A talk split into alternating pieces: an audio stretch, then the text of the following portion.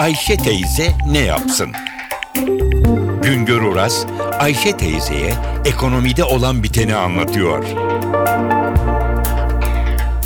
Merhaba sayın dinleyenler, merhaba Ayşe Hanım teyze, merhaba Ali Rıza Bey amca.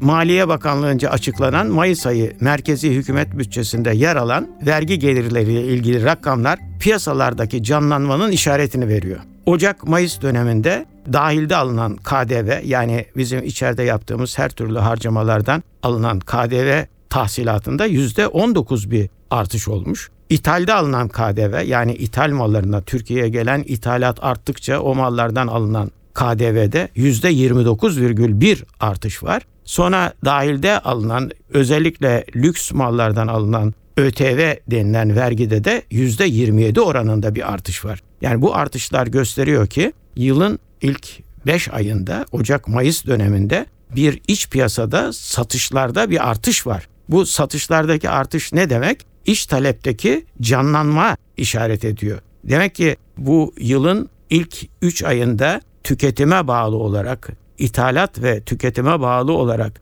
görülen büyüme yılın ikinci 3 aylık döneminde de devam edecek. İkinci 3 aylık dönemde de ülkede gene tüketime ve ithalata dayalı olarak bir büyümenin piyasayı canlandırması gibi bir durumu yaşayacağız. Bunlar olumlu gelişmelerdir. Tabii ki olumsuz yanı şudur. Gönül ister ki bu ithalata dayalı tüketim artışı yanında e, üretime, iç üretime dayalı hareketlenme de başlayabilse ve buna bağlı olarak içeride e, yatırımlarda, üretimde, istihdamda daha büyük bir, hızlı, daha hızlı bir gelişme sağlanabilse. Bir başka söyleşi de tekrar birlikte olmak ümidiyle şen ve esen kalınız sayın dinleyiciler.